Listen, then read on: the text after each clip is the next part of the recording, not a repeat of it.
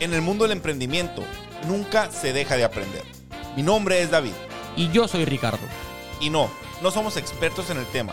Simplemente somos dos jóvenes empresarios con un chingo de dudas, pero que estamos seguros que con la mentoría de grandes autores podemos llegar mucho más lejos. Pues bien se dice que los libros son las abejas que llevan el polen de una inteligencia a otra. Así que acompáñanos en este podcast y conviértete tú también en un emprelector. Comenzamos.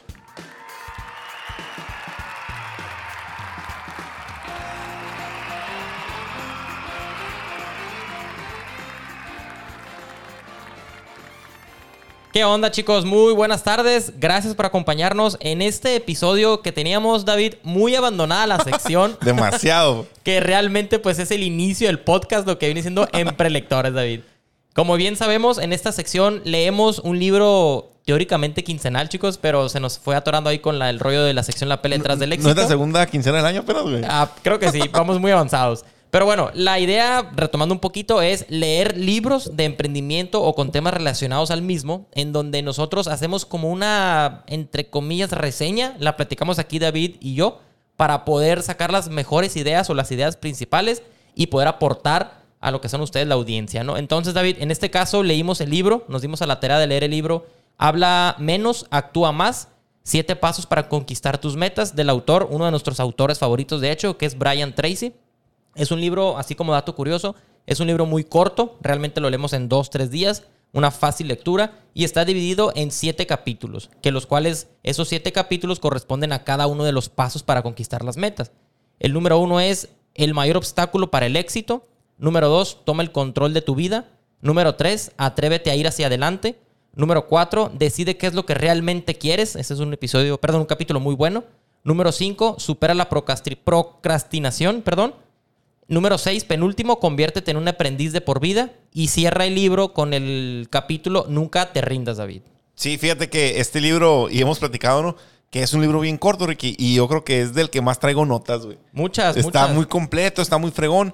Y deja tú los siete capítulos, güey. Yo traigo notas incluso del, del prólogo y de la introducción, güey. También. Está muy, sí. Y em- empezamos. Adelante, David. Si quieres empezamos, nos vamos capítulo por capítulo, ¿cómo ves? Sí, está bien. Digo, pero antes de, digo, en el intro, lo que dije ahorita, empieza diciéndote que ganar es para ganadores. Y dice, en lo más profundo, y cito al libro, ¿no? En lo más profundo del hombre habitan esos poderes adormecidos, poderes que le asombrarían, que jamás soñó poseer, fuerzas que revolu- revolucionarían, perdón, su vida si despertaran y entraran en acción. O sea, Sí. a la bestia, desde ahí fue un despertar el libro, no que a la madre. Y te dice, no hay límites para lo que puedes ser, hacer y tener, excepto los que te pones en tu mente.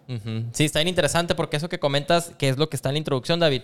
¿Cuántas veces no hemos dicho nosotros, no, es que no creo que pueda hacer eso, no me puedo levantar temprano porque si yo trabajé en la noche y ya quiero, o sea, retomar mis actividades en el gimnasio, por ejemplo, Sí, sí. que lo vamos a retomar ahorita con la parte de los negocios. Nosotros mismos nos ponemos límites, pues no, pero Sí, sí. nosotros dentro de nosotros, valga la redundancia, tenemos esa capacidad de, de pasar o de brincar esos obstáculos como límites y realmente no debería, entre comillas, tener alguna limitante nosotros. Sí, sí, pues, y luego te dice, eh, ¿cuál es la... la por- porque algunos, eh, perdón, personas son más exitosas que otras y te dice, tu éxito depende de lo que haces, no se basa en lo que dices que vas a hacer. Sí. Eso me pegó un chorro. Te digo que todavía ni siquiera empecé el libro y yo estaba que era bestia, güey. Qué mal, qué mal estoy. Qué mal está. no, ¿sabes qué? No quiero seguir leyendo. Y dice, el éxito, el éxito depende únicamente de lo que estás haciendo en ese momento. Fíjate que hay una frase que cuando leí esta parte del libro me recordó que hace mucho leí, no sé dónde, ¿no? Que Dice, las personas que realmente van a hacer algo, ya lo están haciendo. Hay mucha gente, no, es que yo algún día, y lo que platicamos ahorita con, con Miriam de, de Mare, güey, no, es que eh, yo me voy a esperar hasta que tenga todo, porque un día, la neta, o sea, hay hasta cierto punto en el que los que van a hacer realmente es algo, ya lo están haciendo. Entonces, tienes que hacerlo con lo que tienes lo que estás, o no lo vas a hacer, ¿no? sí, sí, sí, sí. Eh, fíjate que en el primer capítulo, David, el que se llama El mayor obstáculo para el éxito, es un capítulo eh, que habla mucho sobre los hábitos. Es uno Sí, de los sí. capítulos que más me gustó. Y curiosamente empieza con la frase, primero hacemos nuestros hábitos y luego nuestros hábitos nos hacen a nosotros. Sí, sí. Eso es muy importante a mí en lo personal porque me marcó de hecho, porque hay tantos hábitos, tanto buenos como malos que tenemos dentro de nosotros que hacen que seamos la persona que somos. ¿Sabes qué? ¿A qué se refiere con los hábitos? Yo todos los días me levanto a correr. Yo todos los días hago una lista de los pendientes del trabajo. Yo todos los días desayuno saludable, por ejemplo. Hay hábitos que cuestan más que otros, pero al Sí, final sí. de cuentas, esos hábitos, buenos o malos, nos van a definir si somos una persona eh, de éxito o una persona de no éxito, pues, ¿no? Sí, sí, digo, antes de, digo, es que me, me salté un punto que, que quería decir, digo, que es también del intro, que te dice que según Aristóteles, güey, detrás de cada meta hay otra meta, hasta llegar mente a la meta principal, que es la felicidad, güey. Y como la película no, pero nuestra, nuestra vida es una búsqueda de queriendo llegar a la felicidad a través de nuestro trabajo, a través de nuestra vida.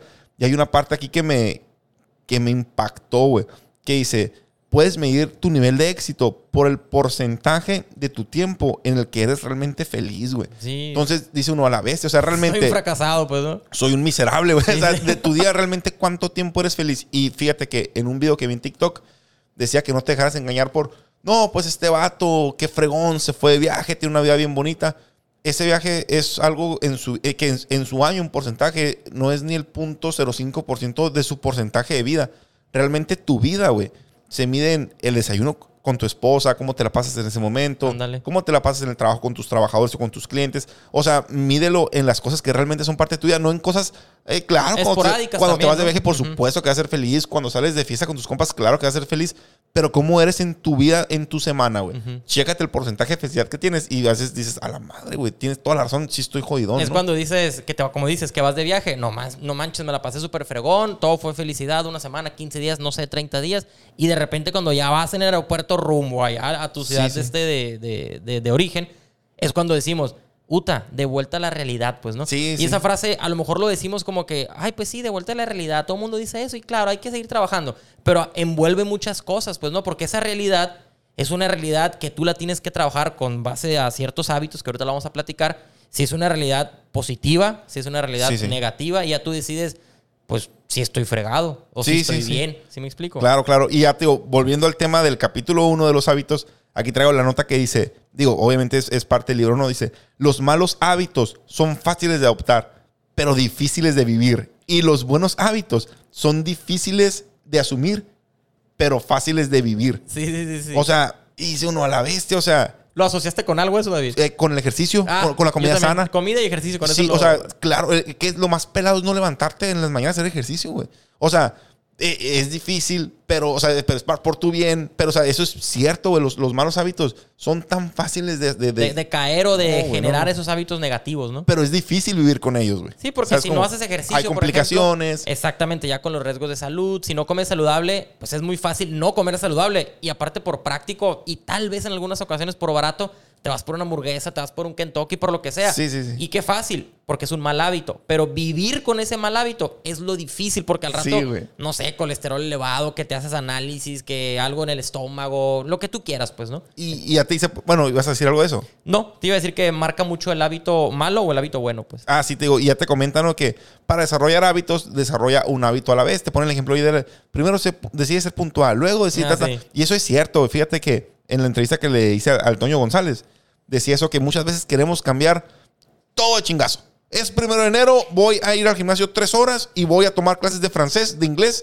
Y voy a, o sea, espérate, güey, espérate. o sea, Tranquilo, no, bro. No, no, no, pues sí, no, no puedes con todo a la vez, pues, o sea, y, y para que sea digerible, como platicamos ahorita con Demare, Sí. hay que partir el salami en pedacitos, güey. Si lo haces así, pues, pues es más fácil que tengas metas, que cumplas nuevos hábitos, ¿sabes cómo? Es como decía Bartolini en la uni, divide y vencerás. Divide y ¿no te vencerás, claro. Yo no entendí esa frase. Y ya Maestrazo. con el tiempo, Sí, sí, sí. cabrón, divide y vencerás. Es cierto, pues, o sea, si tienes unos 10 hábitos, supongamos que quieres hacer para ser una mejor persona, bueno, pues no vas a hacer todos los hábitos de un chingazo, pues vamos a dividirlos. A lo mejor este primer trimestre del año voy a hacer dos hábitos. Los arraigo bien y el siguiente hecho, es lo trimestre correcto, hago otros hábitos. Sí, pues, sí, o ah, voy a levantarme ese ejercicio hoy media hora. La próxima, el próximo mes, 40 minutos. Y así, de a poquito, pues. Porque son hábitos para que se queden contigo, güey. De nada te sirve tener un cambio bien abrupto. Y todos lo hemos hecho. Ah, me hice dieta keto. No hablo mal de los keto. No, dejé todo es dos meses puro que, como, como puro queso. y ah, qué chingón. Y de repente, dos meses, bajé 20 kilos. De repente, ¡pum! Sí, pues, ah, o sea, ti- tienes que hacer un... Y digo, no nomás tener la dieta en general. Pues tienes que hacer un estilo de vida, güey. Y fíjate que hay hábitos, más bien, todos los hábitos en general, ya sean buenos o ya sean malos. Claro, te afectan o te benefician en tu vida diaria, pero todos los hábitos son aprendidos. Y Ah, por sí. lo mismo que son aprendidos, también como el libro este que leímos en alguna ocasión, los puedes desaprender, pues, Sí, ¿no? sí. Entonces, si tú quieres, supongamos que tú vives a base de 10 hábitos, tienes 8 negativos y tienes 2 positivos. Vamos jugando con la balanza para que al rato sean 10, 8, perdón, positivos y 2 negativos. Unos los vas a desaprender, tal vez fumar, tomar en exceso, tal vez comer comida no saludable y vas a ir aprendiendo el no fumar, el comer saludable, el hacer ejercicio, el tener una buena relación con tu familia. Entonces, hay que entender y no frustrarnos que los hábitos hacen de nuestra vida algo o bueno o algo malo, pero no hay que frustrarnos si nos lleva un proceso o un, un- un tiempo el llegar a lo, a lo positivo, David. Sí, sí, y luego ya te, te empieza a hablar acerca de, eh, de las excusas, ¿no? Te dice, la peor enfermedad, enfermedad, pero Ah, ex- excusititis, ex- Excusititis. excusitis, ¿cómo dice? Excusititis. Es- dice que es una inflamación en la glándula para hacer excusas, ¿no? es inevitablemente fatal para el éxito. Y ya te dice que elimines de tu lenguaje la palabra fracaso. Eh, dice que la gente, y esto fíjate, lo leí también en otro libro, que la gente de gran éxito no usan la palabra fracaso, sino que dicen, eh, ¿cómo le llaman ellos? Aprendizajes. Ah, sí, güey. Sí, Aprendizajes, este, digo, qué curioso esa onda, ¿no?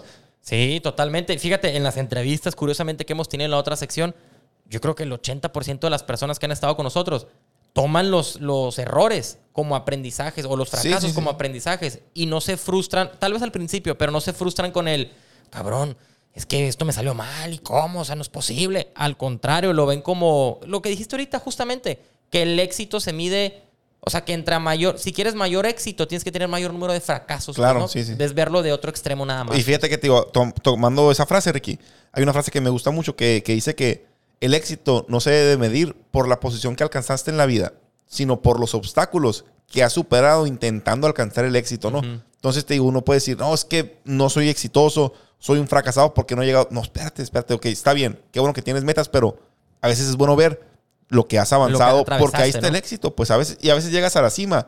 Y, ah, qué fregón que estoy aquí, pero lo, lo, lo, lo, lo fregón fue el camino, ¿no? Y no te diste cuenta, güey. Sí, y muchas veces en ese tema precisamente no nos damos el tiempo de disfrutar ese camino, porque a lo mejor, y nos ha pasado, y lo digo aquí frente a todos los que nos escuchan, que estamos tan frustrados porque no se concretaron ciertas tareas en el día, en el mes o algunas metas que tengamos, o no podemos superar o arraigar ciertos hábitos positivos, que no disfrutamos ese momento, ya sea bueno o ya sea malo. Pues Sí, la sí. idea es disfrutarlo, va a ser complicado al principio, pero si estamos disfrutándolo, vamos a poder incluso saber, ah, sabes que aquí la regué, aprendemos esto y seguimos disfrutando. Sabes que esto me Sí. salió súper bien, lo sigo haciendo y sigo Pero disfrutando. es que el pedo es ese, Ricky, que a veces uno dice, es que yo en este momento, por ejemplo, esta semana la tuve pésima porque no me pagaron, hablando de, de obras o de clientes, ¿no? Eh, me- no me dieron esta obra, ta, ta, digo, estoy poniendo ejemplos, ¿no? Y ¿cómo voy a ser feliz así? Y voy a ser feliz el día que me autoricen aquel presupuesto. Y, y así te la llevas, güey. Entonces, lo que tú dices ahorita, no, hay que buscar la felicidad en el momento. A veces está bien Es cabrón, güey. Digo, pues, ¿no? pero, pero sí, porque si no estás viviendo miserable toda tu vida y, y lo que hemos dicho mucho, no eres feliz, sino que tienes destellos de felicidad, pues. Sí. Ah, mira, me dio esta buena noticia, ¡pum! Felicidad durante dos horas. Son momentáneos. o pues, ¿no? medio día, porque después y, y todo el resto de tu vida estás en, no quiero decir depresión, pues, pero traes eh, una mala traes actitud, esa ¿no? carga, pues digamos, ¿no? Sí. Fíjate que aquí menciona el libro algo muy curioso relacionado con los hábitos, que dice que desde pequeños nuestros papás, nuestros maestros, nuestros seres queridos, las personas con las que convivimos, digamos, ya sea familiares o, o en trabajos y demás, siempre hay frases que van como de rigor, que es, no hagas esto, no hagas aquello, estuvo mal ese trabajo, ese resultado que obtuviste estuvo mal.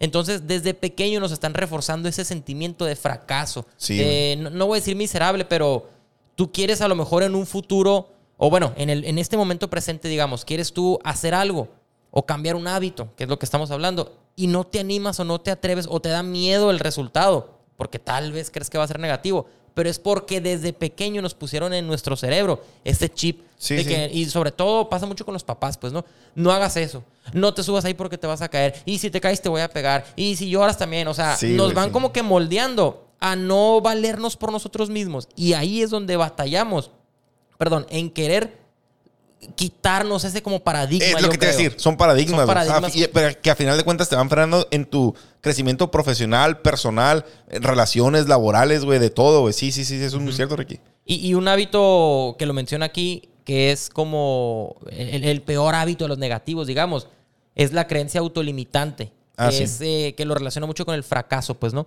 Porque a lo mejor tenemos la idea de que no somos capaces de hacer cierta actividad, de montar cierto, nego- cierto negocio, de estudiar cierto idioma, de convivir con esta familia que hace mucho no lo haces. Entonces nos autolimitamos por temor, por miedo, por lo que tú quieras, y todo va relacionado eh, indirectamente a que le tenemos miedo al fracaso, David. No, y, te digo, eh, eso que, mencionas, ¿no? De que lo del, lo del elefante, güey. Ah, que le amarraban ahí con un... Es que eso tiene que ver con lo que mencionabas ahorita, güey. De que a veces te meten ciertas ideas de niño que te quedas con ellas, güey.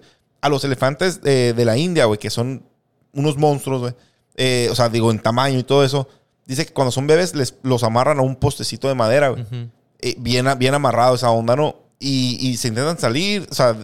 y no- Intentan liberarse, Y nunca ¿no? pueden, nunca pueden, se jalan a hacer un esfuerzo, nunca.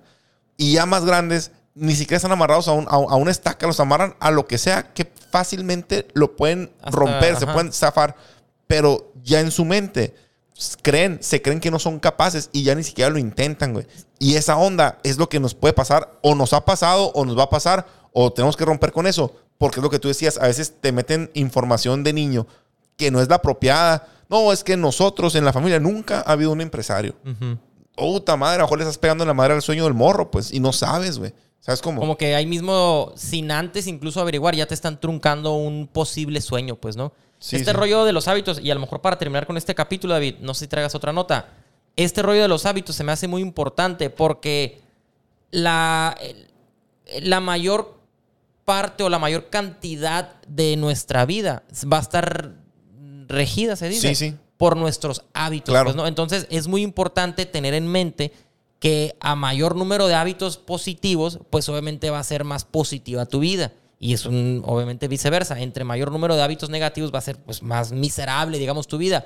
La tarea de nosotros va a ser con quién nos juntamos, con quién platicamos, qué seres queridos son los que frecuentamos, qué leemos, qué estudiamos, etcétera. Porque de ahí Sí, se sí. adoptan o se roban, como en un libro que lo leímos, se roban ciertas ideas, ciertos hábitos y siempre está la comparación, puede ser negativa, pero vamos a ver la positiva. Yo quiero ser como aquel güey que todos los días sale a correr. Claro. Yo quiero ser como aquella muchacha que todos los días va al gimnasio. Entonces, como que de ahí nos vamos basando y eso nos ayuda a mejorar nuestros hábitos. Tío, antes de cerrar este capítulo, te menciona también de la isla de la fantasía. Que dice, antes de ser lo que quiero ser, me tomé unas vacaciones en la isla llamada Algún Día. Dice, no, dice, hay mil excusas para el fracaso, pero nunca una buena razón. Y yo creo que también eso, eh, volvemos a lo mismo, la gente que va a hacer algo ya lo está haciendo. Digo, tiene que ver con el fracaso más que con los hábitos este...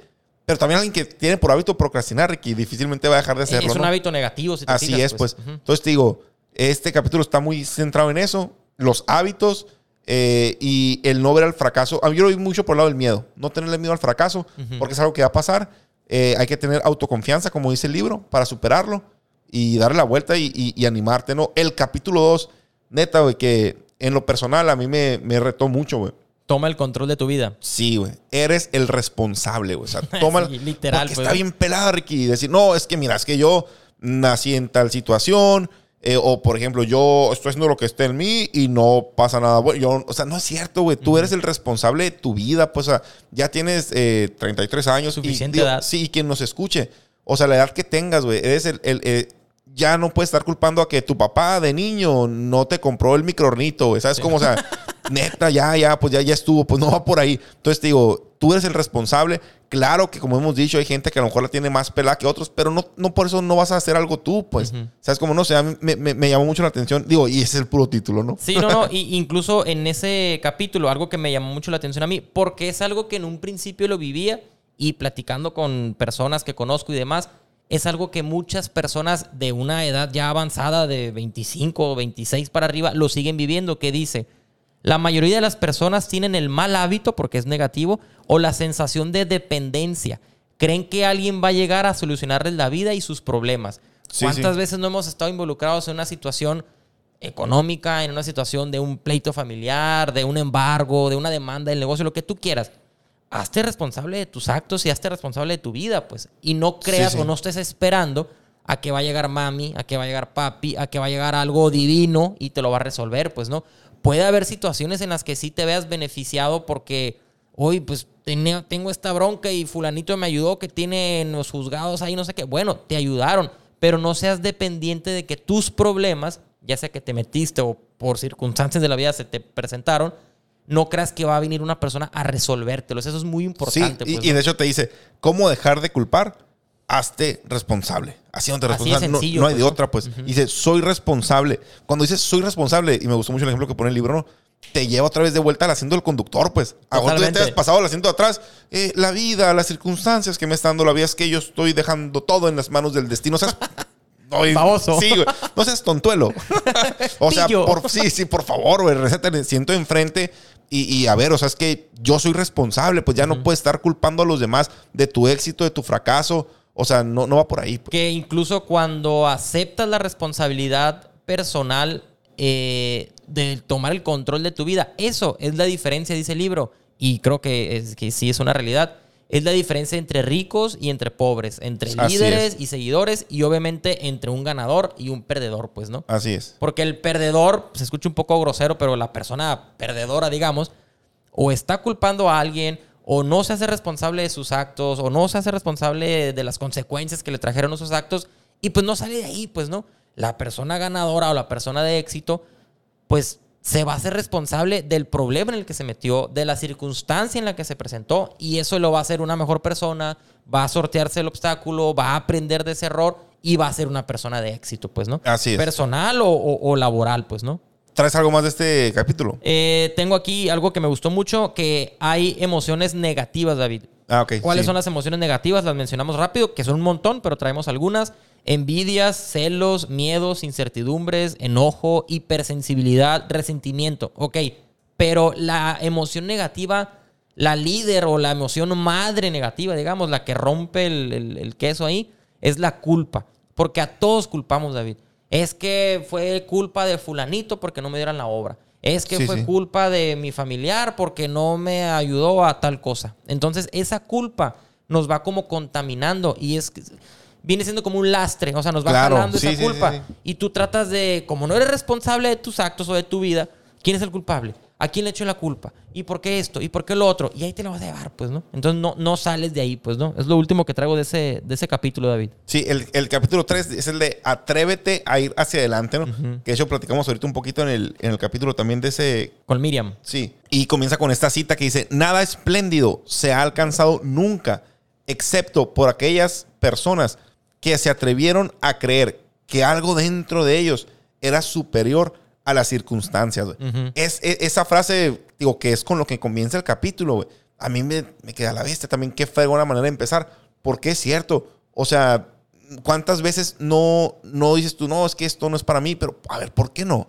O sea, no vas a llegar a nada si tú no tomas las riendas de decir eh, o de saber que eres superior a las circunstancias, circunstancias en las que te encuentras. A veces estamos en circunstancias que están eh, muy cabronas, güey, muy feas, pero no vas a llegar a nada menos que realmente te remangue las mangas, como dicen, acción, pues, y ¿no? tomes acción, güey. Sí, de hecho aquí dice, uno de los requisitos más importantes para el éxito es la orientación a la acción. O sea, ¿a qué se refiere? Es esa motivación interna que tenemos nosotros como individuos para comenzar algo de inmediato, pues Sí. no para realmente hacerlo. David. Pero que te dice que el mayor obstáculo para que te impide tomar la acción inmediata es el miedo. Ajá, el miedo al fracaso. El, mi- el miedo al el fracaso, miedo al fracaso. el miedo a, la, a la- hacer el ridículo, el miedo a la crítica, Sí. el miedo a muchas cosas. Y, te digo, y el antídoto que dice que te vence eso es la autoconfianza. Ah, sí, aquí lo traigo, Sí. es la autoconfianza. Y, y te pregunta, ¿cómo se vería tu vida si vivieras sin miedo? ¿Cómo sería si tuvieras tanta autoconfianza en tu capacidad de tener éxito que tomaras cualquier riesgo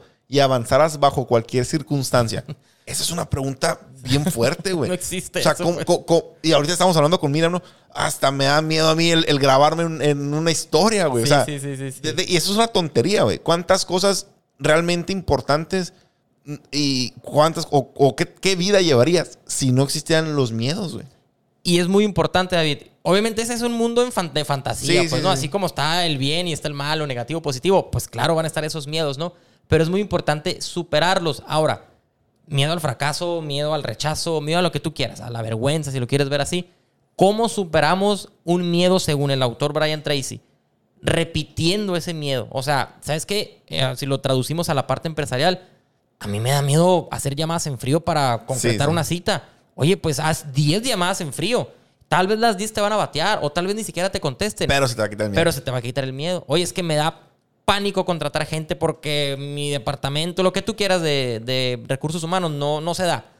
Cabrón, contrata gente y en- entrevista personas. O sea, repítelo, repítelo, repítelo, repítelo. Y va Sí, a llegar sí. un punto en que te vas como que acostumbrar, si lo queremos ver así. Sí, sí. Y ese miedo va a desaparecer, pues, ¿no? Claro. Y luego te dice, todo el mundo tiene miedo de algunas cosas. Y a menudo de muchas cosas. Haz lo que te da miedo y la muerte del miedo será seguro. Es lo que tú dices ahorita, pues. O sea, sí, te da miedo, pero si lo haces y lo repites, hasta vas a, a lograr este, hacerte un maestro en eso, quizá, güey. Y te pueda dar lana después, ¿no? Sí, sí, sí, sí. Los grandes empresarios, David, no usan la palabra. Ah, ya lo dijimos, ¿no? Que no Sí. usan la palabra fracaso. Usan la palabra aprendizaje. Y es parte de que ellos ya rompieron esos miedos también, pues, ¿no? Sí, claro, claro. Porque a lo mejor, yo creo que en nuestro negocio también lo podemos decir. Nos da miedo tal vez eh, cotizar una obra porque tal vez nos quedamos cortos. Imagínate. Oye, que ojalá que me la den, pero si me la dan y coticé bien, bueno, pues sigue cotizando. Sí, y sigue claro. cotizando y sigue perfeccionándote y sigue conociendo cada vez más tu negocio para que se vayan eliminando esos miedos, Sí, sí. pues, ¿no? Fíjate que dice, no dejes de hacer cosas porque los demás, por lo que los, por lo que los demás puedan pensar de ti. La verdad es que nadie está pensando en ti en traigo, absoluto. Sí, sí, sí. Esa onda también, güey. Que a veces uno dice, no, es que el, el que dirá la gente. En cualquier proyecto, en cualquier cosa que quieras cambiar, sobre todo en tiempos tan cambiantes ahorita, Ricky, güey. Que el otro día que salí con unos compas de la escuela, güey. eh, Yo soy, estamos- yo, soy, yo soy de la escuela. Sí, pero con otros más amigos. pues. Tengo no, miedo no, pues digo, digo, el, el viernes pasado. Sí, sí, sí. Eh, de todos, eh, nomás yo ejercía. Bueno, y el rato que llegó la Vero, pues. Pero todos están haciendo algo diferente. Y está al 100 y está bien y está padre. Pero a veces nos, nos, nos este, fuera en la ingeniería, me refiero, ¿no? Sí. Pero a veces, este. eh, nos encanta. No, es que, ¿qué va a decir la gente? No, es que yo soy esto, me da miedo hacer, intentar algo más y voy a ser miserable toda mi vida. No, pues, o sea, no, no, no va por ahí, no. Y no, la gente, la gente no está pensando en ti, güey. La gente está demasiado ocupada pensando en ellos mismos. A lo mejor si van a ver uh, algo, que, ah, mira el estatua, ¿qué onda? Órale, ah, ando en este pedo. Siguiente historia. Punto, güey. Pero ¿Sabes eso cómo? va muy de la mano de los paradigmas que traemos desde pequeños. Pues, Sí, ¿no? sí, sí. No me acuerdo en qué libro lo leímos David, aquí, de hecho, de Brian Tracy también, que fue de, los, de lo que más me ha gustado que ha mencionado el autor. Es que los paradigmas son como la etiqueta de un frasquito de mermelada. Ah, sí. Que está, el está la. No, el es- ese fue en el de las salidas hacia Eh, adentro. sí, güey. ¿verdad? Es muy buen libro ese también. Muy recomendado. Es una, una, una botella, un frasco de mermelada con una etiqueta, ¿no? Sí, sí. Y esa etiqueta pues ya dice mermelada y lo que tú quieras. Se puede quitar. Claro. Pero muchas veces vas a batallar mucho para quitar ese paradigma. ¿Por qué? Intenta quitar la etiqueta. Va a quedar se va a romper, ahí, golpeadita sí, sí. y como que ya hay una tachita en tu persona, digamos, Sí, pues, sí. ¿no? ¿Qué tal si adoptamos o agregamos un nuevo hábito? O sea, o, o- o un paradigma nuevo o positivo. Quiere decir que le ponemos una etiquetita nueva. Así es. Y eso va a hacer que sí está bien, pues son tus principios y tus valores, lo que ya traes, lo que te enseñaron. Pero tú estás adoptando nuevas ideas que te van a hacer mejor persona, mejor empresario, mejor padre de familia. Y no se trata de ir, yo voy a eliminar mi esencia por completo Sí, sí, y ahora sí. yo soy un hombre renovado y Claro. ya de aquí para el real. ok, qué padre, pero campeón, tienes una esencia, tienes una familia, tienes una carga emocional que ya traes. Vamos trabajando en ella, pues. ¿no? Sí, sí. Y, al, y digo, al final de, bueno, de este capítulo, que creo que no es el final, este menciona también, si quieres incrementar tu tasa de éxito, duplica tu tasa de fracaso, ¿no? Que lo platicamos ahorita también. Literal, pues, ¿no? Y menciona, de hecho, David, cuatro pasos para el éxito. Sí, sí. mencionando o haciendo énfasis en lo que es el capítulo de ir hacia adelante, ¿no? O sea, tener éxito. Dice, cuatro pasos. Número uno, decide qué es lo que quieres hacer. Número dos, toma acción inmediatamente. Sí, sí. Número tres, falla y aprende rápidamente. Y número cuatro, repítelo y repítelo y vuélvelo a intentar hasta que triunfes. o sea, es. se presentó un error, no importa. Bríncalo, sortealo, aprende y vuelve a hacerlo y vuelve a hacerlo. Sigues fracasando, no pasa nada, campeón, vuelve a hacerlo Claro. hasta que triunfes, pues, ¿no? Sí, sí. Y luego me gustó mucho la última nota que traigo de ese capítulo. y Dice, lo que quieres, te quiere. O sea, David, no miento. Chicos, es la última nota que traigo de este capítulo. A la madre, Y lo sí. puse en mayúsculas. Lo que quieres, sí, te güey. quiere. O sea, qué curioso eso. Digo, sobre todo volvemos a lo mismo que a lo mejor tú crees un poco más en ese tipo de temas. De, pero a mí me gustó mucho también. Ujú, o sea, sí, que sí. a la vez, o sea, eh, ¿será cierto entonces que si tú tienes algo que te está apasionando o que quieres hacer, probablemente si pones todo de ti y lo buscas, te tiene que encontrar. De una güey. manera, si lo vemos del lado energético, digamos, Ajá. pues no, sí, sí, sí, yo soy muy partícipe y sí aplica, pues, ¿no? Y muchas veces no es tanto de lo romántico, de que es que las energías están ahí en el cielo y atráelas con tu poder celestial. Puede que sea cierto. Y dices, "Ah, no, ah, no, ah, no". Y ya los Hablando como a lo mejor nos presenten en un, en un Sí, programa sí, ahí sí. como en hoy. Pero a lo que se refiere y, y lo que yo aporto aquí para cerrar este capítulo es que si realmente deseas algo y lo deseas y lo platicas y lo vives y lo tratas de transformar o bajarlo en este plano terrenal, se va a cumplir, pues, ¿no? Es como el ejemplo muy básico de que te quieres comprar un carro, un Jeep rojo, por ejemplo. Sí, sí. Y de repente lo traes en la cabeza y lo traes y lo traes. En la ciudad te vas a encontrar un montón de carros Jeeps rojo. Cuando siempre estaban ahí, pero como no, No lo traías en tu cabeza, no pues. está identificado. Pero como ya lo quieres, Sí, sí. pues ya va a aparecer, pues, ¿no? Entonces, con eso cerramos el, el- el capítulo este, David. Ok, digo, ahora, decide qué es lo que realmente quieres. Ese capítulo también está, está muy Está- está interesante. fuerte ese, ¿eh? Sí, sí, te dice, te conviertes en lo que piensas la mayor parte del tiempo. Y deja tú eso, lo hemos platicado también. Sí, te conviertes en lo que piensas la mayor parte del tiempo. Eh, Lo que dicen, eres el promedio de las cinco personas con las que te, que juntas. O sea, todo eso tiene un chorro que ver. O sea, realmente, volvemos a lo mismo, son, y son parte de los hábitos, Ricky.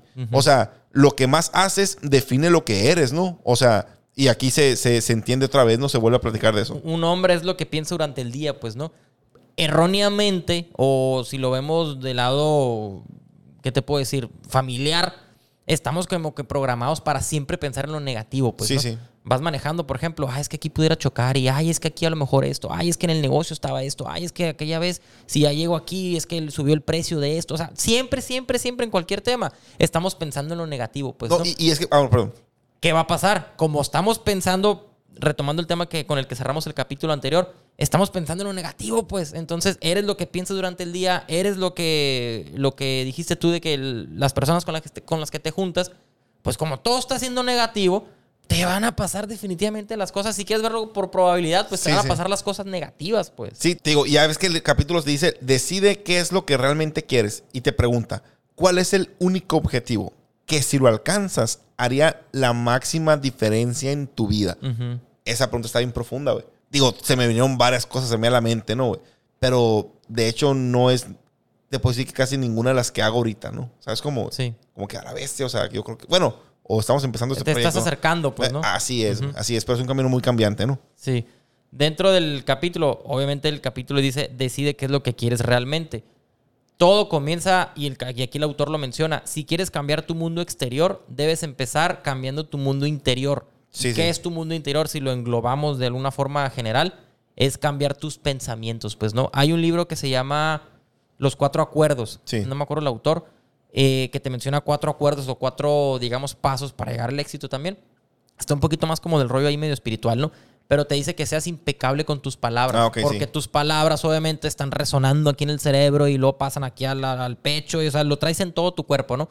Y entre más cosas negativas digas o pienses en, en la parte interior, en el exterior vas a demostrar esa parte negativa. Entonces vamos empezando a cambiar esos, esos pensamientos negativos por pensamientos positivos.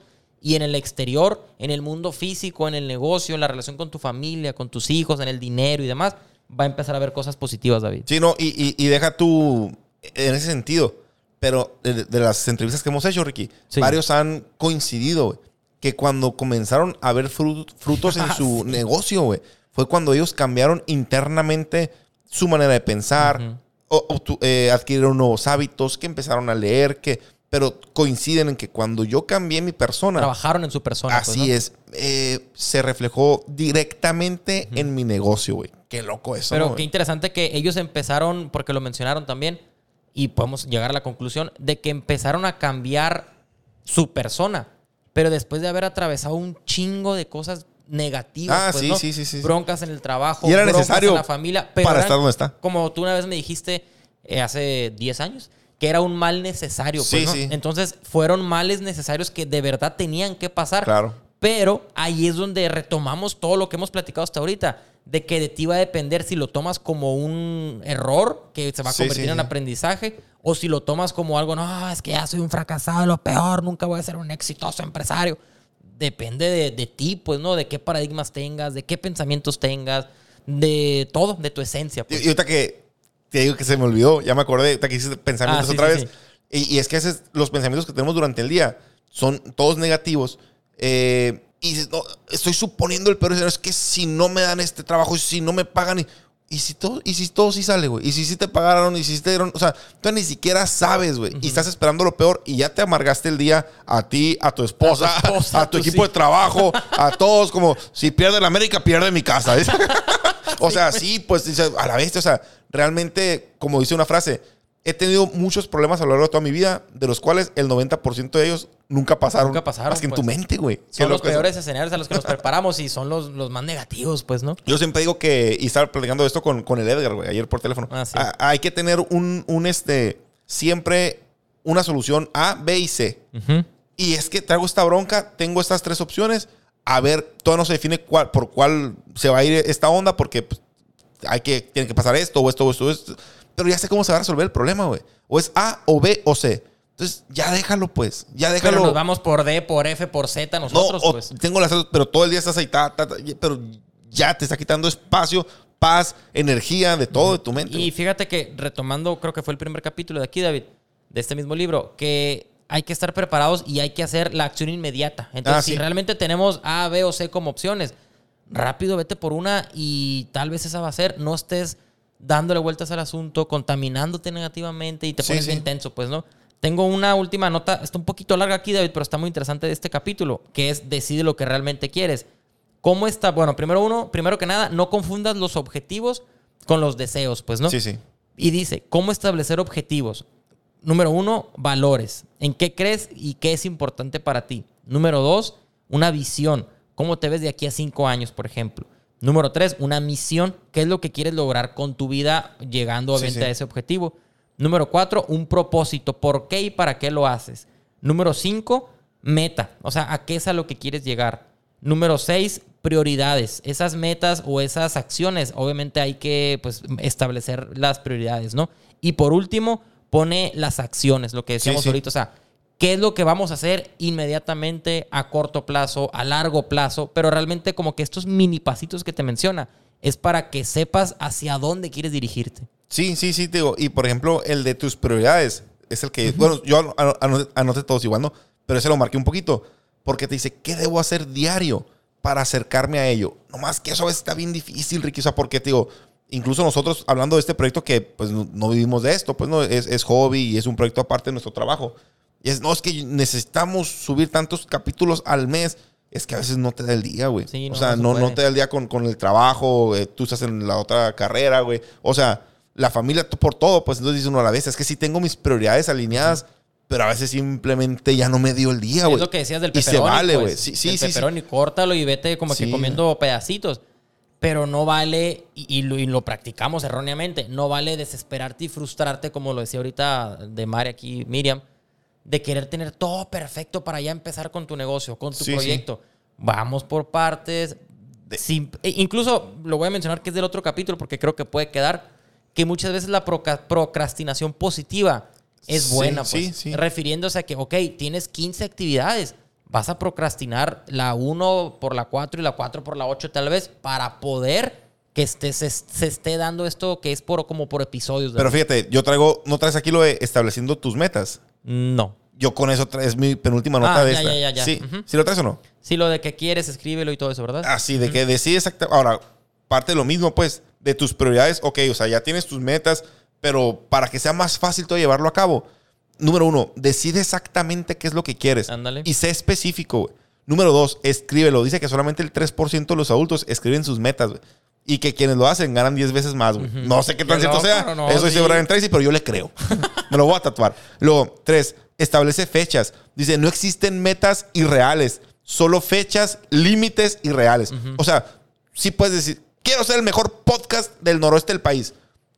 En seis meses. Uy, cabrón. Ya vale madre. O sea, esa es una fecha irreal. O sea, no, no es que sea imposible, pero a lo mejor no en seis meses, güey. Sí, O sea, entonces claro. digo, eso también tiene que ser uno pensante. Y, que es, y la que sigue. Eh, Haz una lista. sí, me equivoqué de. Ah, perdón. Sí, pero ser, ser realista con las fechas. Luego sí, haz una lista, ¿no? Haz una lista de todo lo que se te ocurra para alcanzar tus metas. Y dice, nada es demasiado difícil si se divide en pequeñas tareas, ¿no? Exactamente. Luego cinco, organiza la lista con prioridades. Seis, toma acción, no procrastines, lo que tú decías. Y siete, haz algo todos los días. No desperdicies ningún día. Esa onda sí es muy cierta. O sea, a veces también dejamos ir este... eh, Tiempos que tal vez pudiéramos Así aprovechar. es, pues así es. O sea, el- y el tiempo que lo tienes, oh, es que este me dediqué a descansar. A veces está bien, pero también a veces hay que hacer un esfuerzo, un sacrificio. O ni siquiera estás tan cansado, simplemente no lo hiciste. Y luego, pues luego te quejas de que no tienes el tiempo, ¿no? Ya, te, ya te- te la vas llevando, pues, ¿no? Sí. El otro capítulo aquí, chicos, y David, es el de supera, que es el, el sexto, me parece. No, No, el el, el quinto. quinto, ¿verdad? Supera la procrastinación. Y empieza, como todos los capítulos, con una frase que me llamó mucho la atención. Y lo cito aquí como dice el libro y lo puse entre comillas. Aquel que planea cada mañana las actividades del día y sigue ese plan, lleva consigo un hilo que lo guiará a través del famoso laberinto de una vida toda ajetreada. O sea, realmente, si no queremos procrastinar, número uno, tenemos que tener bien estructuradas nuestras ideas, Sí, empezando sí. por ahí en la parte interior, pero también una lista de acciones que vamos a hacer, vamos a suponer, durante la semana. Si no quieres procrastinar, pues haz esa lista debidamente bien planeada, como lo dijiste ahorita, tal vez escribirlo, ver prioridades y demás. Y tener eso bien planeado se va a convertir como en un hilo, un hilo guía, digamos. Sí, sí. Por ese laberinto, ¿por qué menciona el laberinto? Así lo interpreté yo. Porque la vida, tú sabes, David, es de altas Sí, y de sí, bajas. claro. Tú puedes tener con tu semana súper, ultra, mega planeada. Bueno, más bien tu día. Y de repente no puedo hacer el paso uno porque Claro. me hablaron del paso ocho y tengo O que dependo de correr fulano que- para que me dé el, el, el- sí, el sí, sí, pago, sí. digamos, para poder comprar el material o lo que tú quieras. Entonces, si logramos tenerlo todo bien estructuradito, que a veces es difícil, pero si lo logramos, es más probable en un gran porcentaje que ese hilo que nos va a Claro. guiar por ese laberinto sea positivo, David. Sí, y te dice, todo el éxito viene de la realización de tareas, de comenzar un trabajo y completarlo tan pronto como sea posible. Ujú. Ese es el principio del éxito, güey. Ese es el principio del éxito.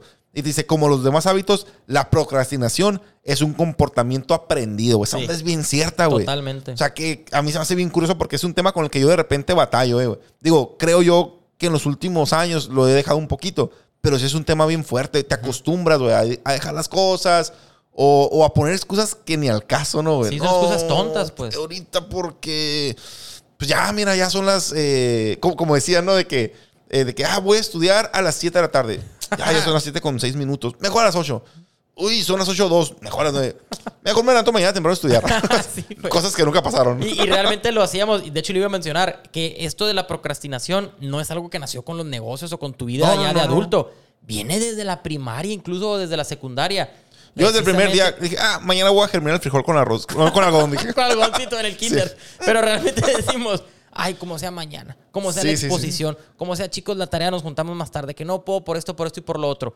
Y eso nos va creando ese paradigma en nuestra cabeza. Sí, sí. Y cuando llegamos a nuestra vida laboral, ya lo tenemos más arraigado, más enchipado enchipeado, no sé cómo dicen, que ya es bien cabrón quitarte esa procrastinación. Fíjate que me gustó un chorro una frase que viene aquí en el libro de Abraham Lincoln, que dice, las cosas pueden llegar a aquellos que esperan, pero solo serán las cosas dejadas por aquellos que se dan prisa, güey. Nah, sí. O sea, Las migajas, sea, pues. claro, güey, claro, o sea, claro que te pueden llegar cosas, pero lo que nadie quiso, pues no sé, como que, claro que te van a elegir un equipo, pero al final porque quedaste, ¿sabes? Como, sí, güey. y sí, sí pasa eso, ¿eh?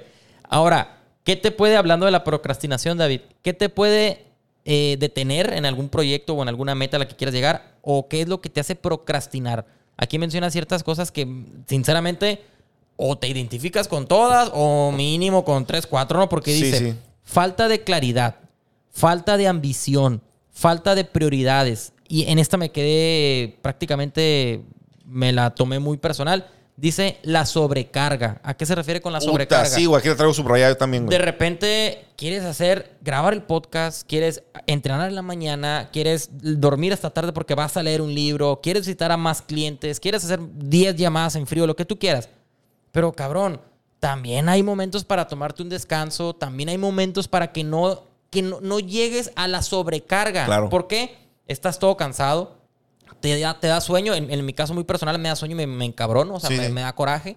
Te da hambre y no comes o te malpasas por estar sobrecargado y estás procrastinando Claro. las actividades. Pero, pero espérate, digo, antes de que sigas. Dime, dime. En la fa- falta de claridad dice que el 95% del éxito en la vida viene de tener total claridad en tus metas, güey. Sí. Que es la primera que mencionaste, ¿no? La segunda era la falta de ambición, Falta de ¿verdad? ambición. Y te, pregunta, te hace la pregunta, ¿qué tanto lo quieres, güey? O sea, si no lo quieres tanto, güey, sácalo, pues, ¿Qué quítalo, tanto lo pues. deseas, pues, Así no? es, ¿no? Lo falta de prioridades. El que dices de sobrecarga, Ricky, déjame te, te cuento también algo aquí personal, ¿no? A mí se me figuró con la frase, el que mucho abarca, poco aprieta, Poco ¿no? aprieta. Yo te digo que era comenzar con un camarada. De hecho, yo le dije, güey.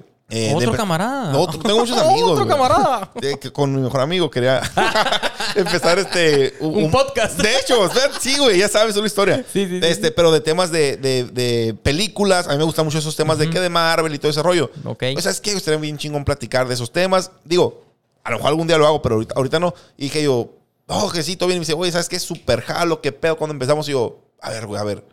No, no, no, puedes, pues, ¿no? güey. No puedes. O sea, no puedes con emprelectores. eh, no puedes con tu trabajo. No puedes con tu familia. O sea, simplemente no te dan los tiempos, pues. Entonces, no sobrecargues porque no se hacen solas las cosas. No vas a dar tu 100 ni aquí ni allá ni en ningún Sí, lado. sí, sí. Entonces, es contraproducente, güey. Totalmente.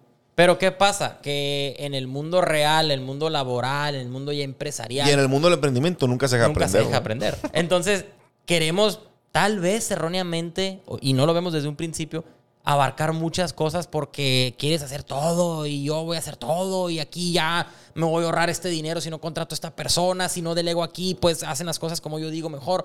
Entonces te vas sobrecargando, te vas sobrecargando, Sí, sí, sí, te cansas, te cansas, te cansas y al rato la parte creativa, que es muy importante, la parte de esa chispa que tenemos nosotros, si lo quieres ver así como un empresario o un emprendedor, se va apagando. pues. Claro. Entonces te conviertes en un autoempleado, pero fue porque tú lo buscaste, porque no te diste el tiempo de decir, a ver, tengo 20 actividades en el día, de las cuales, y aquí hay una nota muy curiosa, hago el 80% de esas actividades, pero representa el 20% de Claro. mi progreso. Sí, sí. Mejor haz el 20% de tus actividades que representan el 80% de tu progreso, pues no. Así es. Pero nos estancamos tanto en querer trabajar, trabajar, trabajar, trabajar, trabajar como burritos, como burritos, creyendo que estamos siendo productivos. Pero nada más estamos siendo productivos el 20%, gastando el 80% de nuestro tiempo. Así es. Entonces mejor gasta el 20% de tu tiempo, pero en actividades que realmente van a aportar el 80% de la productividad de tu negocio, de tu emprendimiento, con tu familia también aplica. O sea, es la regla del 80-20. Sí, sí, eh, pero eso, puta, eso, da tema para, para un solo episodio, Para un solo güey. Para un episodio, solo episodio del creo, podcast, ¿eh? sí, güey. ¿Qué- ¿Cuál otra sigue ahí, Ricky? Eh, traigo aquí que... Falta de preparación. La falta de preparación, la falta de conocimientos. Obviamente hay que estarnos empapando cada vez más de, pues, innovando, conociendo Sí, sí. nuevos temas y demás. Y por último viene la falta de autodisciplina. Sí, Yo creo que esa es la que. Tanto la sobrecarga, que hicimos mucho énfasis, como la falta de autodisciplina. eh, me incluyo y probablemente personas que nos escuchan, es en las que más batallan. Porque la autodisciplina, pues como su palabra lo dice, hay que estar autodisciplinados, nosotros Sí, sí. mismos disciplinarnos. Y hace poquito comentábamos tú y yo, David, mucha gente confunde la motivación No, con no, la disciplina. Son pues, ¿no? completamente independientes. Entonces, puede que, y lo mencionó Michael Phelps en una entrevista, yo los 365 días del año me metí a la alberca. ¿Tú crees que los 365 días Por del año estaba que no, motivado, incluyendo Navidad, Año Nuevo, No, días festivos? ¿Estaba motivado? No, la motivación se acabó en el día 40, pero se acaba la motivación y continúa la disciplina. Entonces, Sí, esa sí. disciplina o te la hacen entrar en cintura tus familiares, tú, si eres algún empleado, a lo mejor tu jefe, pero la autodisciplina es la madre Es de todos los fracasos. La creo. disciplina, güey, a mí me la definieron una vez. No me acuerdo si fue en un libro, en un podcast o en alguna O aquí. película o aquí. este, pero como la- el saber diferenciar entre lo que más quiero contra lo que más quiero en ese momento. Ahora, Ujú. lo que más quiero es poder bajar de peso, güey. Pero en este momento lo que más quiero es comerme un pastel de, de madre, pasteles. Una pancita y dices, a la madre, cabrón. O sea, la autodisciplina es el poder tomar la decisión inteligente de Ujú. con respecto a lo que más quiero con lo que quiero en este momento. güey.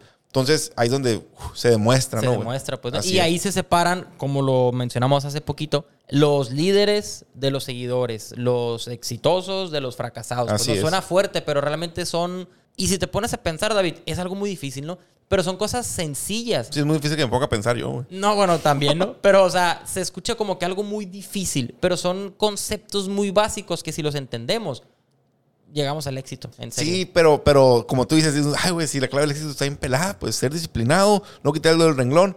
Pero a veces en la vida hay un chorro de atropellos, Está muy pues. complicado. Pero si volvemos al capítulo número uno. Si tenemos nuestros hábitos bien arraigados, si le somos fieles a nuestros hábitos, va a ser más fácil ese camino. Y deja Pues tú sí. lo más fácil para terminar este capítulo. Este capítulo.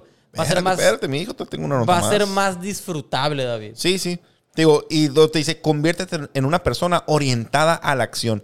Haz una lista de tareas. Y lo dice, la falta de planificación. Bueno, esto no lo dice él, pero me hizo pensar en esta frase de la película de King Richard. Ah, sí, la uh, falta de buena. planificación es. La, perdón, la falta de planificación es planear para el fracaso. Que dice, we don't, we don't fail, we don't plan to fail, we fail to plan. Entonces es la misma, pues, o sea, completamente que a la ya tiene razón. es- Esa, Sí. ¿Tienes de este capítulo otra más, David?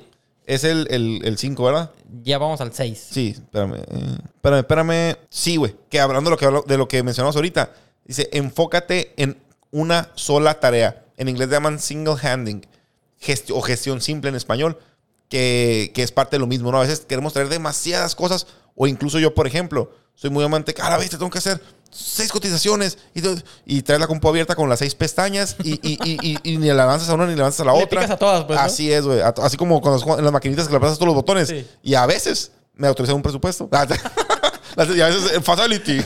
No, te digo. eh, Sub Zero wins. digo, este. sí, güey, así. Entonces, digo, eso que a la vez, o sea, enfócate en una tarea a la vez, ¿no? Y te dice que la procrastinación, que esa es la última que traigo, es el asesino natural de la actitud. No hay nada más fatigoso que una tarea incompleta, güey. Te taladra A la bestia, cabeza, güey. La traes presente toda la pinche mañana, toda la tarde, y era tan simple haberlo hecho en el momento. Sí, sí, sí. Yo te, ya te he platicado, güey. La regla de los dos minutos, güey, que leí en un libro, güey. Si esta tarea o en un podcast lo, te- me toma dos minutos hacerla, o, mm, mm, no, sí, menos de dos minutos hacerla, la hago en ese momento, pues. Porque a veces, si me voy o- a la vez, ya hace tum, tum, esa tarea incompleta te está. Te está ta, taladrando, ta, no te deja. sí. Pero ¿qué pasa? Si te toma dos minutos en un principio, cuando detectaste esa tarea, hacerla. Si la haces, duraste dos minutos, qué chingón lo se resolviste.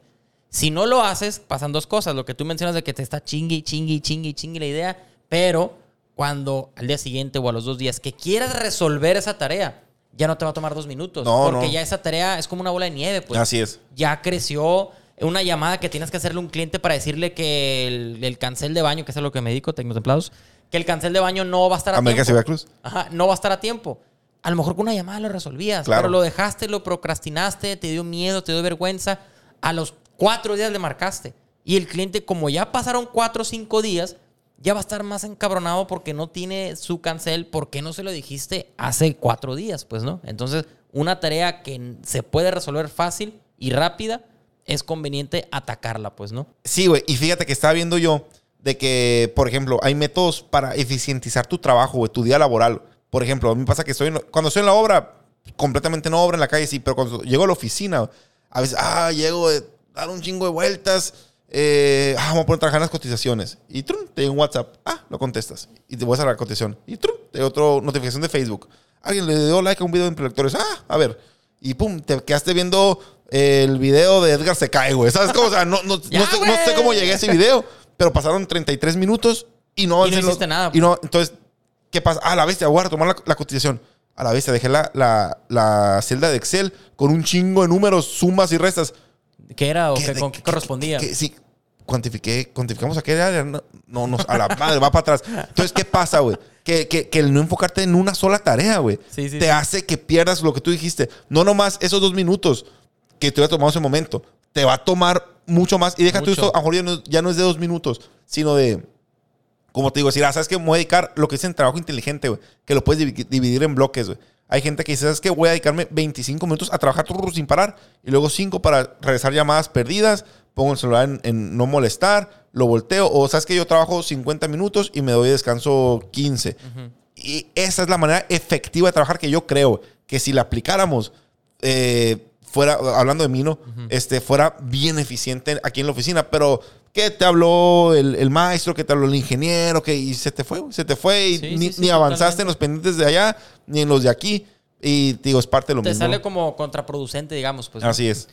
Fíjate, David, en el siguiente capítulo, que es el penúltimo ya, conviértete en un aprendiz de por vida. Sí. Vuelvo a citar aquí porque están muy interesantes las frasecitas que vienen al principio. Esta la dijo Mahatma Gandhi. Dice, vive como si fueras a morir Ah, mañana. sí, disfruta, vive, goza, ríe, etcétera. Y aprende como si fueras a vivir para siempre. O sea, Sí, sí. realmente esa frase, si nos ponemos como muy estrictos a analizarla, claro, tienes que vivir, disfrutar y sentir que es el último día de tu vida y darlo todo y abrazar a tus familiares y demás. Pero el aprendizaje continuo, como lo dice aquí el, el- el- el título del capítulo, conviértete en un aprendiz de por vida, nos dice que tenemos que aprender como si fuéramos, fuéramos a ser eternos. Claro, estamos eh, empapando de nuevas cosas. pues. Así es. Y luego más adelante te dice que los mayores obstáculos para el éxito son dudar de nuestras habilidades y miedo a no tener éxito. Y la neta, es parte, se me figura mucho a, a cosas ya platicadas ahorita en este episodio, ¿no? Pero sí, güey, son los mayores obstáculos para el éxito, güey. Y es, es lo más normal. Es que quiero hacer eso, pero hoy no sé, si- no sé si soy tan bueno. Ujú. Ah, es que, y si lo intento y, y no pego, y ay, la gente, ¿qué va a decir de mí? Yo me he dado cuenta, Ricky, güey. Eh, digo, no digo que nosotros seamos buenos para eso, pero yo, por ejemplo, yo, Yo yo, sí. yo hablo bien rápido, güey. Yo a veces me trabo. Y ahorita que ya traigo sueño, hablo peor, ¿no? Este, Cabe aclarar que el sueño son las 7.44. soy un señor, güey. Este, te digo, pero hay gente, güey, que la ha roto en, en- sí, que la ha roto en muchos, en el buen sentido, ¿no? Que no son, no son tan buenos, güey. Pero simplemente no dudaron de sus habilidades.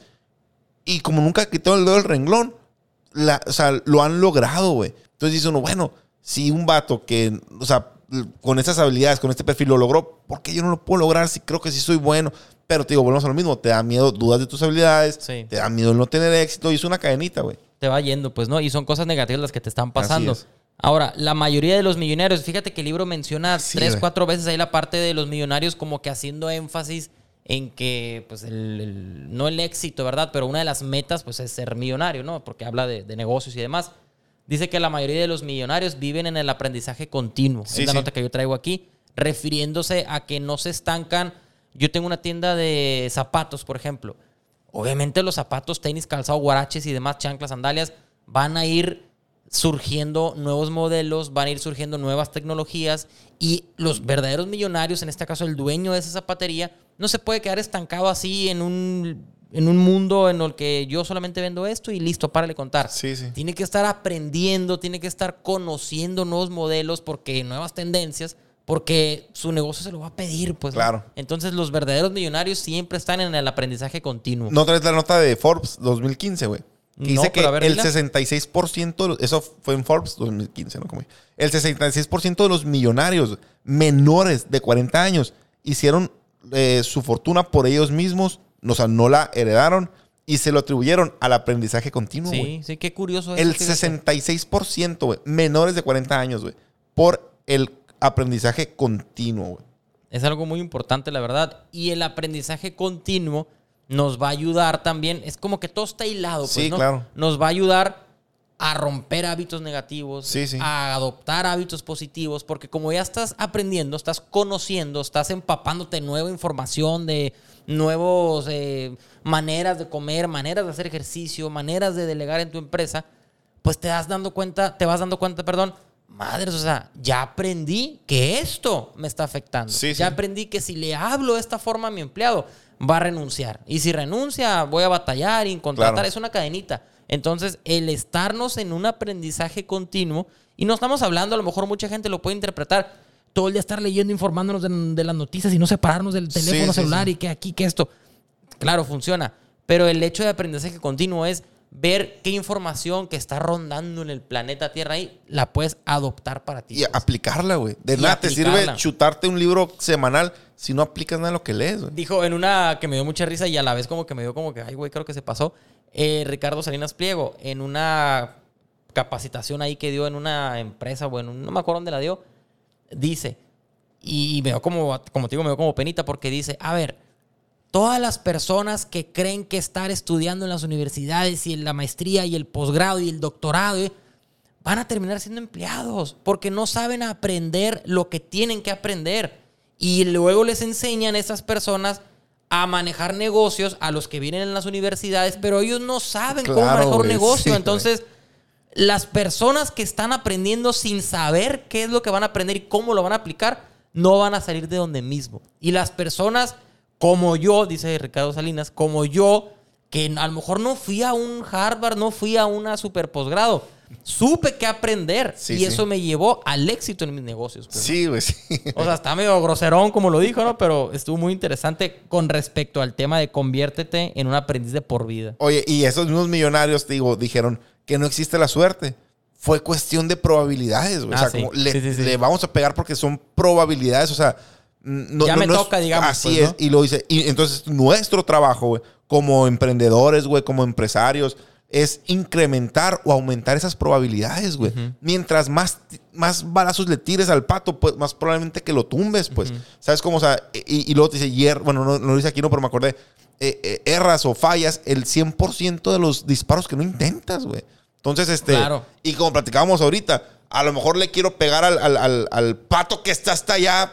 Le voy a tirar. Ay, y mira, de rebote le pegó uno que estaba más cerca. No fue al que quería, pero le pegué Pero le algo. pegaste, pues, porque ¿no? estás apuntando pues, y estás tirando, estás tirando, estás tirando, güey. Sí, sí, sí, sí. Y, y el libro también dice aquí, el, el autor, decido irme a dormir más inteligente que como me levanté, pues, ¿no? Eh, eso, güey. Eso es, eh, sí, güey. sí, Yo creo sí. que eso es clave porque, y no necesariamente es voy a chutarme un libro en una semana porque yo tengo que, no, no, o sea, un podcast, dos páginas de un libro, como decía este, eh, el de Suquía, Rolfo Yepis, que decía, mi maestría, mi doctorado fue en las Así es, noches, güey. yo leía Leer, güey. 10 páginas en la noche. Y tiene un imperio Y ahorita. pues, no, no, no, no, su éxito no es nada más las, las- obviamente, las lecturas que No, hizo. más por leer, dijo él, Pero realmente sí fue muy importante. Sí, sí. Pero yo decido irme a dormir más inteligente que de lo que me levanté. De hecho, güey, yo en lo personal, güey, tengo esa regla, güey. O sea, yo todos, de lunes a viernes, güey. Sí. Y pregúntale a la Diana, güey. No, eh, márcale, güey. Ah, te- Permíteme. Este, no, digo, Estamos enlazando la llamada. digo, de lunes a viernes, prohibido en, la en las mañanas escuchar música mientras hago el desayuno, mientras me listo. Siempre es podcast, ya sea de mentes, ya sea creativo. Incluso los de Franco Escamilla, güey, también te... te Últimamente están muy. depende de del invitado, pues ¿eh? claro. Eh, de repente alguno de cracks, libros para emprendedores. Maurice Dieck. algo- Morris Dieck, sí, güey, o sea, digo, que son el, el tipo de contenido que me gusta mucho escuchar. Marco Antonio, güey, Regil, cabrón. Es me súper encanta. Pero, pero lo que voy, que de lunes a viernes, güey, yo no escucho otra cosa, güey. O sea, yo no escucho música, güey, en- en- durante el día. O sea, durante la mañana o incluso en las vueltas, güey. Escucho podcast, podcast, podcast. podcast. Durante el día, a lo mejor laborando, no porque ha- hablo mucho por teléfono, demasiadas llamadas. Y, Sí. eh, eh, pero, te digo, en la mañana, ¿por qué? Porque quiero aprender algo ese día, güey. Algo tengo que aprender este día. ¿Cómo lo voy a hacer, güey? A lo mejor no voy a tener chance de leer, pero en la mañana tengo chance de escuchar, güey. Mientras te estás alistando. Así por es, güey, Estás mientras- combinando actividades. Por ¿no? supuesto, te digo. Y ya el fin de semana, te digo, normalmente los sábados y domingos escucho o música o me gustan a mí también pues los temas frikis de que me gusta saber qué pasó en los mundos de las películas. Pero te estás informando. claro, pues. pero y, y- y- bueno, ah, bueno. Y también este, ya sea un día del fin de semana o un día entre semana, eh, algo de la radio de la República, del Chumel. Este, pero te digo, normalmente a lo que voy es eso. Que me gusta aprender, así como ese, digo, no me comparo con él, pero sí creo que es una filosofía bien fregona, güey. Porque sí te ayuda a, a haber aprendido algo durante ese día, güey. Y tenemos la ventaja, no sé, tal vez unos cinco años para acá, que la información está a flor de piel. Pues no, realmente, sí. como tú dices, pones un video, pones un podcast. En la película esta de Hambre de Poder, el, el, Ah, sí, el que es el Ray Koch, creo. el- Eh, sí, sí, sí. el- el- Michael Keaton, digo yo. Michael Keaton es el actor, ¿no? Él, él ponía, si te fijas, cuando iba a los traslados en carretera. Persistencia. Persistencia. Nada es mejor que la. Así, ¿no? Sí, sí, sí. Metía un casetito ahí en su casa, en el radio pequeño del carro, en el creo que era un marquís, no me acuerdo. Pero estaba aprendiendo. Entonces, ese aprendizaje tal vez en un momento no te sirve, pero ahí se va guardando. Claro. Después se te presenta la oportunidad y sacas ese aprendizaje. ¿no? Así como decía el, el de roba como un artista, de tu cajita de robos. Ándale. Que para, su Lo vas guardando, para un ¿no? momento te va a servir. Igual los lo, lo que escuchas o lo que lees, güey. Ahí va. sí. Así es. Y es muy importante, para cerrar incluso este capítulo, David, es muy importante saber qué es lo que queremos aprender. Porque así como hay mucha información positiva, hay mucho charlatán, hay mucha mala información, hay desinformación. Sí, sí. Podemos caer en informarnos de una manera negativa. Sí, sí. Y creemos que estamos informándonos, pero al final de cuentas nos hace un daño. pues, Sí, ¿no? y te digo, y de hecho, en la última nota que traigo ese capítulo dice: el éxito es una consecuencia y no debe ser un objetivo, güey. Esa frase es tan fuerte, pero tan cierta, güey. O sea, tú no puedes decir, es que mi objetivo es ser exitoso. O sea, no, no está bien dicho, pues. Mi objetivo es ser el, el, como decía este Armando Rodríguez de Tacos de Armando, eh, un taquero de clase mundial, güey. Y cuando tomó esa pinche decisión, güey, de ser un taquero de clase Sí. mundial, le llegó el éxito, güey. O sea, entonces, pero no, o sea, eh, el, el éxito es una consecuencia de los buenos hábitos, güey, Sí, lo que estamos sí. diciendo. O sea, el éxito es una consecuencia, no es un objetivo, güey. Pero llega a través de los hábitos, a través de un chorro de cosas, ¿no? Mucha gente lo confunde precisamente con que ya que tenga 20 millones de pesos en mi cuenta voy a ser exitoso. No, ya no, que no. tenga mi casa en tal parte, ya que tenga... Muchas veces es con cosas este... Materiales. Materiales, ¿verdad? Pero justamente como dice Armando y como lo acabas de decir, el éxito va a llegar como consecuencia de toda la bola de chingas que ya te, Claro, ya claro. se te presentaron y que atravesaste, David. Ok, y último capítulo, Ricky. Ya para cerrar, tenemos el capítulo número 7, que es el, el- el séptimo paso para llegar al éxito, que es el de nunca te rindas. Y aquí yo hago mucho énfasis en que, y es algo que mi papá me decía cuando estaba haciendo béisbol y taekwondo, llegar al éxito, pues llegaste. Qué padre. Fue un proceso muy largo, pero llegaste. Mantenerte en ese Esto, éxito, cabrón. eso es lo difícil, pues, ¿no? O Sí, sea, sí. cualquiera tal vez si lo ves como un deporte puede llegar a ser un deporte de un deportista, perdón, de alto rendimiento. Ya llegaste, te felicito, fue una chinga, te aplaudo. Pero a ver, lo difícil apenas comienza. Mantenerte ahí, porque vienen otras personas u otras generaciones Por atrás de ti que quieren tu lugar, pues entonces tienes que mantenerte en esa parte. Fíjate que dice lo que tú dices, hay dos partes del éxito. La primera es llegar a él y la segunda, perseverar en, e- perseverar en ello, ¿no? No me acuerdo si fue Rafa Márquez, güey. eh, o algún pero fue un futbolista mexicano de, de gran calibre, creo que fue él, güey. Que, mencionó, que le preguntó, ah, ¿cuál es la diferencia en jugar en, en- en los equipos eh, de, de De una liga, sí, de una liga europea y, y de una liga aquí, la MX? Dice, es que la diferencia ya, dice que en los entrenamientos los vatos juegan como si estuvieran en un partido para seguir ganándose el lugar que tienen en, la en, en- en- el equipo. Eh, oficial. ajá, este, sí. no, Titular. titular, güey, esa es la palabra. Y aquí con, ah, pues soy el, Soy soy, soy el chingón, no, yo soy, ah, pásame. O sea, digo, ah, creo que fue el que lo dijo, pero si no fue él, fue otro así de su calibre. Y, y es eso, o sea, ya llegaste, pero tienes que perseverar para seguir Ma- ahí. Mantenerte es lo difícil. pues, Así ¿no? es. Porque una vez, que, fíjate, una vez que todo, como vuelvo a decirlo, se va como que en- enlazando, pues, ¿no? Una vez que ya llegas al éxito, si lo vamos a ejemplificar, ya estás en esa posición, en este equipo futbolista Sí, o sí, en sí, este negocio ya exitoso. Puedes llegar a caer en esa famosa frase de dormirte en tus laureles, pues, Claro. ¿no? En que tú dices, ya llegué, ya chingué, fue una chinga, pero ya estoy aquí. Espérate, güey.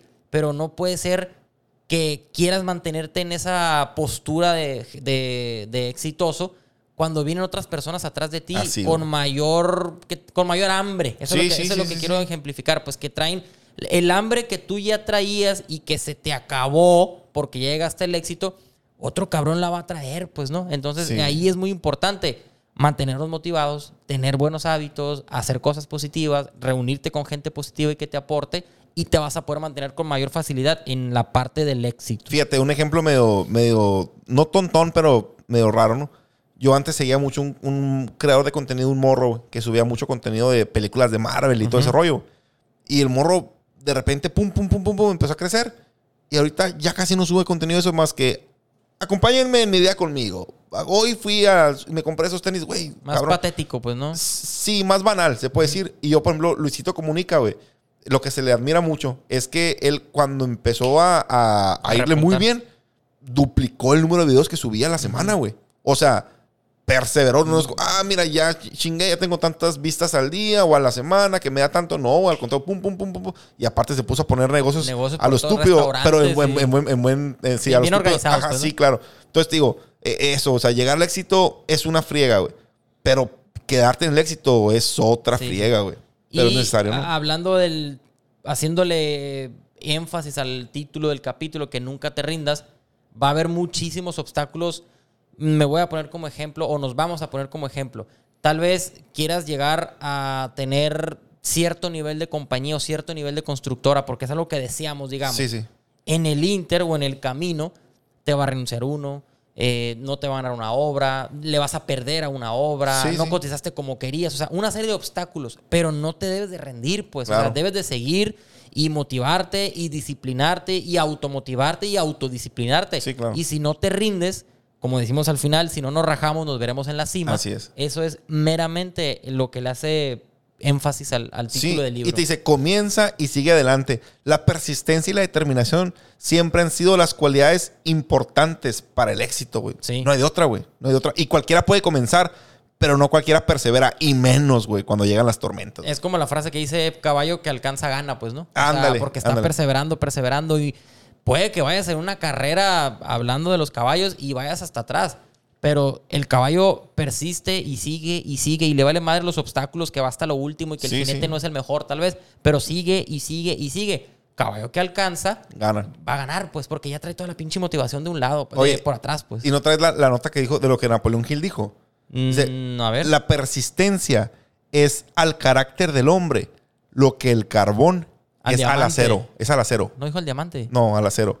O sea, mientras más persistas, más fuerte serás. O sea, la, lo voy a repetir. La persistencia es al carácter del hombre. Lo que el carbón es al acero. Pues el, el- el carbón, el fuego hacen el acero que sea rígido, que sea duro, que sea Sí, fuerte. sí, sí, sí. Igual, güey, la persistencia, eso es lo que es para el hombre, güey. Es lo que, para complementar, creo que después de ese párrafo decía, mientras más persistas, más fuerte serás. Y mientras más fuerte seas, te va a ser más fácil persistir, pues, ¿no? Entonces, si tú estás persistiendo, yo voy a persistir, no voy a quitar el dedo del renglón, no me voy a rajar, te va haciendo más fuerte, más fuerte, con mayores habilidades, con mayores eh, eh, cosas por hacer para que te hagan más positivo.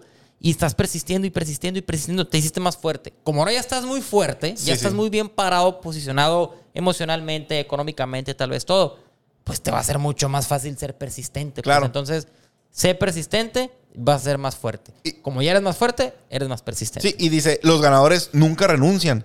Y los inconstantes e inseguros nunca ganan, güey. Sí. Qué loco esto, ¿no? O sea, Sí, o sea, así es, es. es realidad, pero se escucha bien zarra, güey, la Así neta. es, prácticamente eso es, Y David. dice, existe una relación directa entre la persistencia y las cualidades de la autoestima, el autorrespeto y el orgullo personal, güey. Ahora, y tocando el tema del principio, la persistencia, Ricky, ¿con qué cierra? Es un hábito también, güey. Es un hábito. Programa tu Es- mente para nunca rendirte. Eso es lo que hace la persistencia. Es un hábito que programa tu mente para nunca rendirte. Sin importar lo que suceda, no me rendiré. Así tienes que decir, ¿no?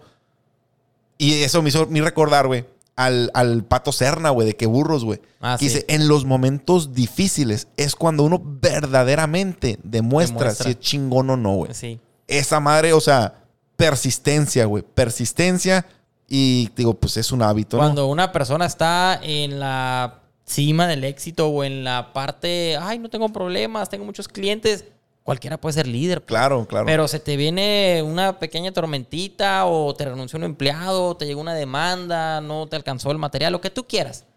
Ahí en esos problemas, como decía el Pato Serna, ahí se demuestra quién verdaderamente es un líder. Así pues, ¿no? es, así es. Y luego te digo, eh, viene aquí también la nota que Mandela decía, no me juzgues por mis éxitos, no me juzgues por mis éxitos, júzgame por, la, por las veces que me caí y, me, y volví a levantarme. Sí. O sea, cabrón, está bien, está bien chingón esa frase, güey. Sí, sí, está muy fuerte, pero es algo muy real, pues, ¿no? Fíjate que aquí traigo la nota, pero no sé quién lo dijo, güey. Creo que alguien se lo dijo al, al autor, güey. El autor.